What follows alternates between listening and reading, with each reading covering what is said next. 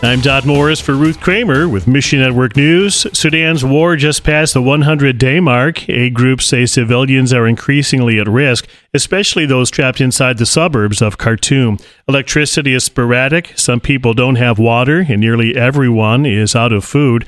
Fadi Sharaya is with the MENA Leadership Center. It's more complicated today than it was a few months ago. It's becoming a place that people cannot live in. MENA Leadership Center helps churches in Sudan expand their capacity so they can do more in the name of Jesus. Please pray MENA Leadership Center receives financial support so it can help churches in Sudan. Pray that the war will stop and people will come to their senses. Please pray for the Christians in Sudan that they will uh, stand their ground and keep their faith, although it's very difficult right now.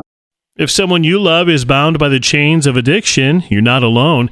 Nearly 21 million Americans have at least one addiction, yet only 10% receive treatment.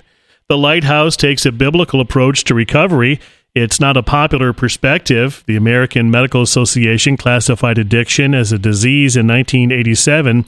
The ASAM says addiction is a chronic brain disorder, not a behavior problem. Brandon Bauer with the Lighthouse says addiction is spiritually rooted. It is a heart issue of replacing God with something that's God-like, but leaves you wanting more. If addiction is a spiritual problem, that means the Bible can offer hope. God is more powerful than addiction, and He can come alongside us and care for us and help us through any of these battles. Connect with the Lighthouse to learn more at missionnews.org. Mission Network News is a listener supported service of One Way Ministries.